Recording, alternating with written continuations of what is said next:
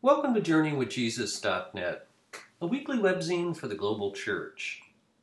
I'm Daniel B. Clendenin.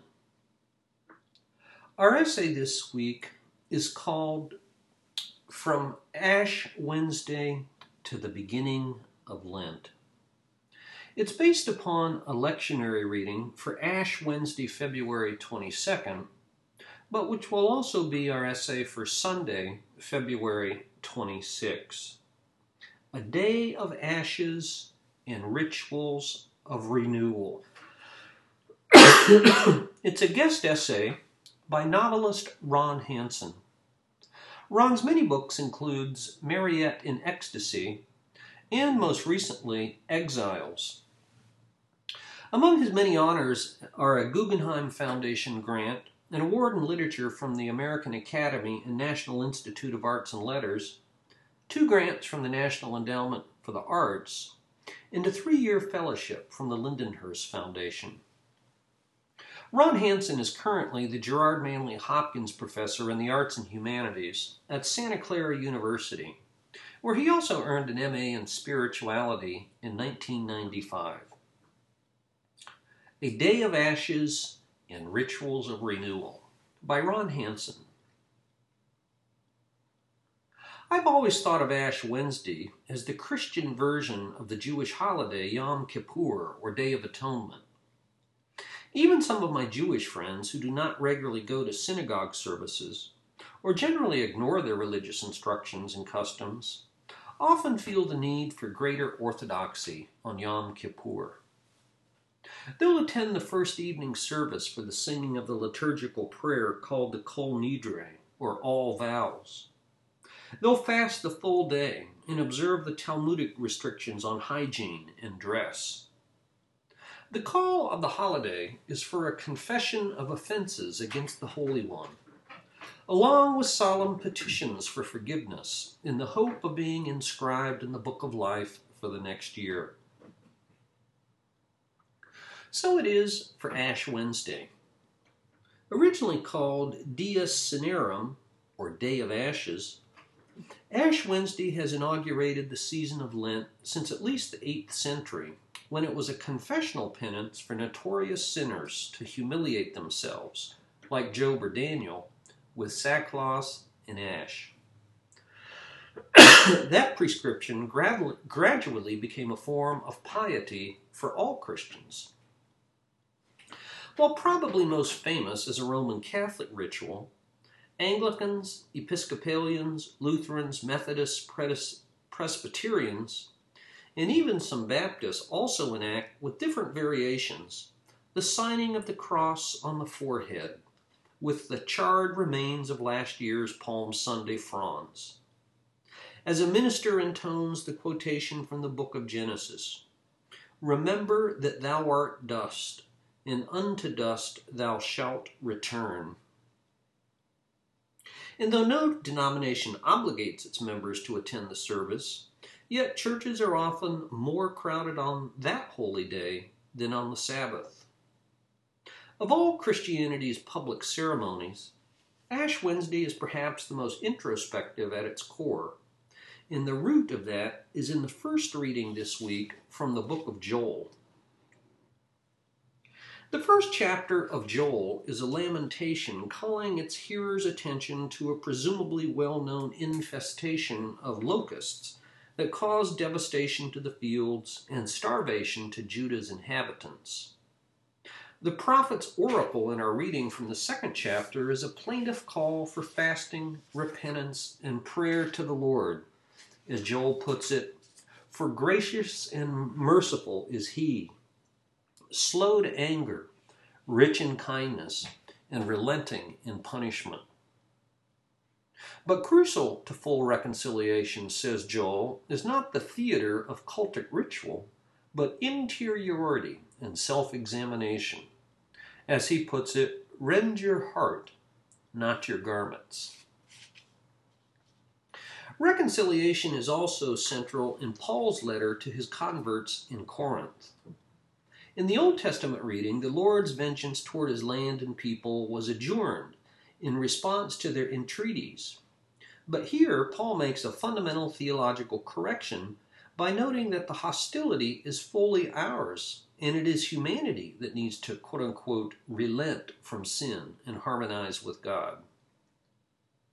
And here he also notes that we who have been justified once and for all by Christ's sacrifice on the cross still have to strive continually to become Christ's righteousness for others, or we will have received, as Paul puts it, the grace of God in vain.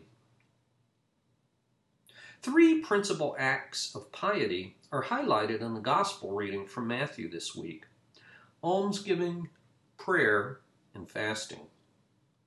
Written at a time when the Matthean community was garnering opposition from some Jewish factions, this extension of the Sermon on the Mount offers a hint of Jesus' humor that is often lost in translation as he caricatures the ostentatious displays of those who follow the letter of Joel's oracle but persist in rending their garments, but not their hearts.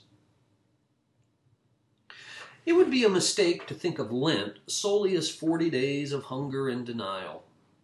In one Eucharistic prayer in the Roman Missal, we find these beautiful words addressed to God Dear Lord, each year you give us this joyful season when we prepare to celebrate the paschal mystery with mind and heart renewed.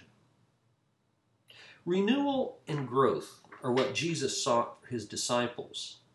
They are the fundamental to the teaching of all our readings for Ash Wednesday and the Day of Atonement as well. A Day of Ashes in Rituals of Renewal. A guest essay by novelist Ron Hansen. For books this week, I reviewed 30 Lessons for Living. Tried and true advice from the wisest Americans. The author is Karl Pillemer. New York Hudson Street Press, 2011, 271 pages. I read this book after seeing it featured on the PBS NewsHour and also reviewed in the New York Times. Karl Pillemer is a professor of human development at Cornell University who specializes in gerontology. He founded the Cornell Institute for Translational Research on Aging. This book presents the results of a study in which Pillemer studied a thousand elderly people across five years, conducting over 10,000 interviews of various types. An appendix to the book explains the exact nature of that study. Pillemer organizes his book into six major themes, with five life lessons for each theme. The six major themes are marriage, work, parenting, aging, living without regret, and happiness. Roughly half of the book features the first hand accounts from the interviews. Throughout the book, he refers to the elderly people as the experts. That's a nice touch that honors the aged for their experiential wisdom. It's safe to say these people have experienced the full range of life experiences joy and sorrow, success and failure, sickness and health, bitterness and joy, poverty and wealth, and so on.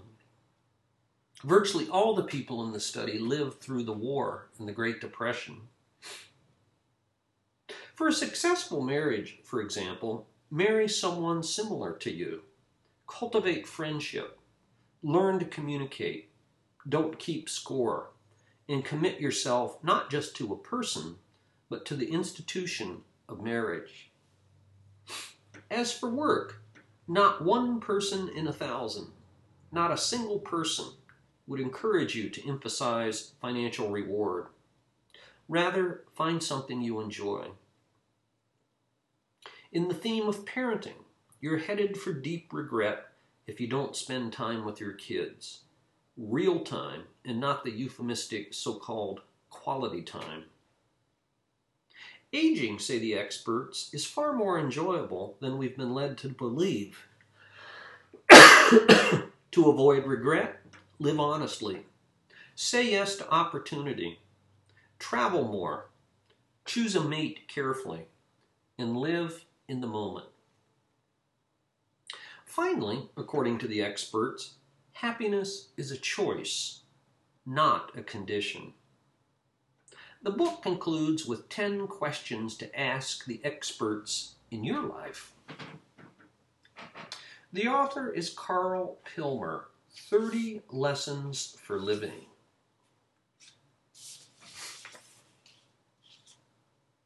For, for film this week, I review the movie Hell and Back Again, 2011. Hell and Back Again received an Oscar nomination for Best Documentary for its portrayal of Sergeant Nathan Harris of Echo Company, 2nd Battalion, 8th Marine Regiment. The story begins in the United States with a pep talk full of the bravado of war. The commander says, Make no mistake, we're experts in the application of violence. Your conscience should be clear. And believe me, Echo Company, and believe me, Echo Company is going to change history starting early tomorrow morning. The film then moves to Afghanistan and reveals those lies for what they are. It's shocking how the documentary draws us into the chaos, confusion, and futility of war. The story then cuts back and forth from the war zone to the United States.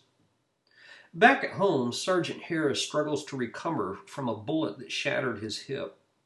He has a rod from hip to knee, requires a walker or wheelchair. He pops pills of all sorts. His wife must dress him, and we're with him on visits to the psychiatrist, physical therapist, and orthopedist. And the Afghans we're liberating?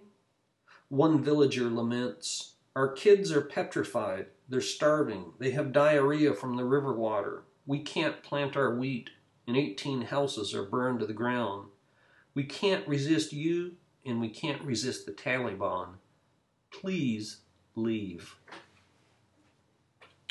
Hell and Back Again from 2011. And finally, for the beginning of Lent and Ash Wednesday, we've posted a marvelous poem by the Old Testament scholar Walter Brueggemann. The title of the poem is called Marked by Ashes. Ruler of the night, guarantor of the day, this day a gift from you. This day, like none other you have ever given or we have ever received. This Wednesday dazzles us with gift and newness and possibility.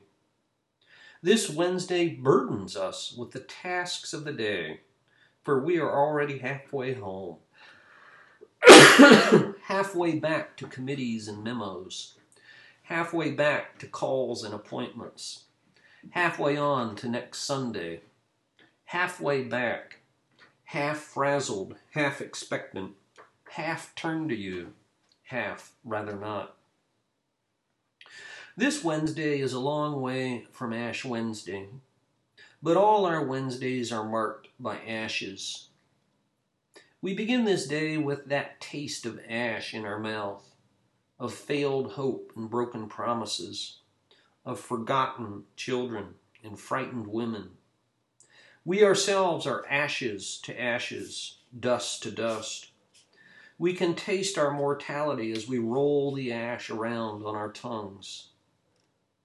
We are able to ponder our ashness with some confidence, only because our every Wednesday of ashes anticipates your Easter victory over that dry, flaky taste of death. On this Wednesday, we submit our ashen way to you, you Easter parade of newness. Before the sun sets, take our Wednesday and Easter us. Easter us to joy and energy and courage and freedom. Easter us that we may be fearless for your truth. Come here in Easter our Wednesday with mercy and justice and peace and generosity. We pray as we wait for the risen one who comes soon. Walter Brueggemann, Marked by Ashes.